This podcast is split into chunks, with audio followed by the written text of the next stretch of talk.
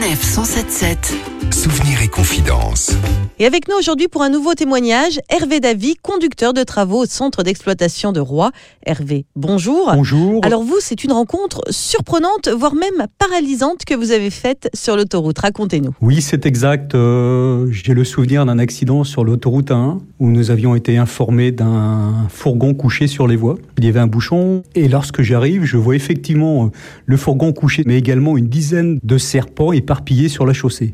Et des serpents énormes, des corps euh, du dizaine de centimètres et 2 mètres de long. Et là, vous avez réagi comment Je suis un petit peu terrifié et je n'ose pas sortir du véhicule. J'informe le centre de Roi de la situation et je reste dans la voiture. Et finalement, un pompier me dit non, non, il n'y a pas de souci, euh, vous pouvez sortir. Donc je suis sorti, euh, les animaux étaient quand même assez impressionnants. Et par chance, sur cet événement, le conducteur du véhicule n'a pas été blessé. Donc c'est lui qui a récupéré ces animaux, il les a remis dans un sac. Et une fois le véhicule retourné, il a mis les sacs dans le fourgon et tout le monde est parti avec le garagiste. Ça nécessitait la fermeture de l'autoroute quand même L'autoroute était coupée, les serpents étaient au milieu de la voie, donc les gens n'osaient pas passer. Les serpents ne bougeaient pas beaucoup, hein, ils étaient sortis de leur sac, mais je pense qu'une fois qu'ils avaient découvert la surface de l'enrobé, euh, en fait, ils ne se déplaçaient plus. Oui, j'imagine quand on voit ça, on doit être partagé quand même entre euh, le devoir, parce qu'on sait qu'on doit intervenir, et puis, euh, et puis cette peur qu'on peut, qu'on peut pas contrôler. C'est vrai que lorsque je suis revenu au centre après l'événement, les collègues qui m'avaient entendu euh, en radio relater l'événement avaient senti un petit peu de stress dans ma voix. Donc oui, oui, c'était quand même assez impressionnant. En plus, vous n'aviez même pas d'indication, savoir si ces serpents étaient dangereux, pas dangereux, venimeux, pas venimeux. Non, non, on ne savait pas. Lorsqu'on est arrivé sur place, on a découvert ça. Par contre, sur le véhicule,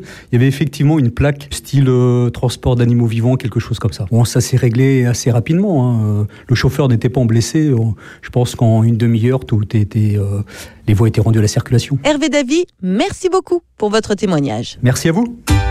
Retrouvez toutes les chroniques de Sanef 177 sur sanef177.fr.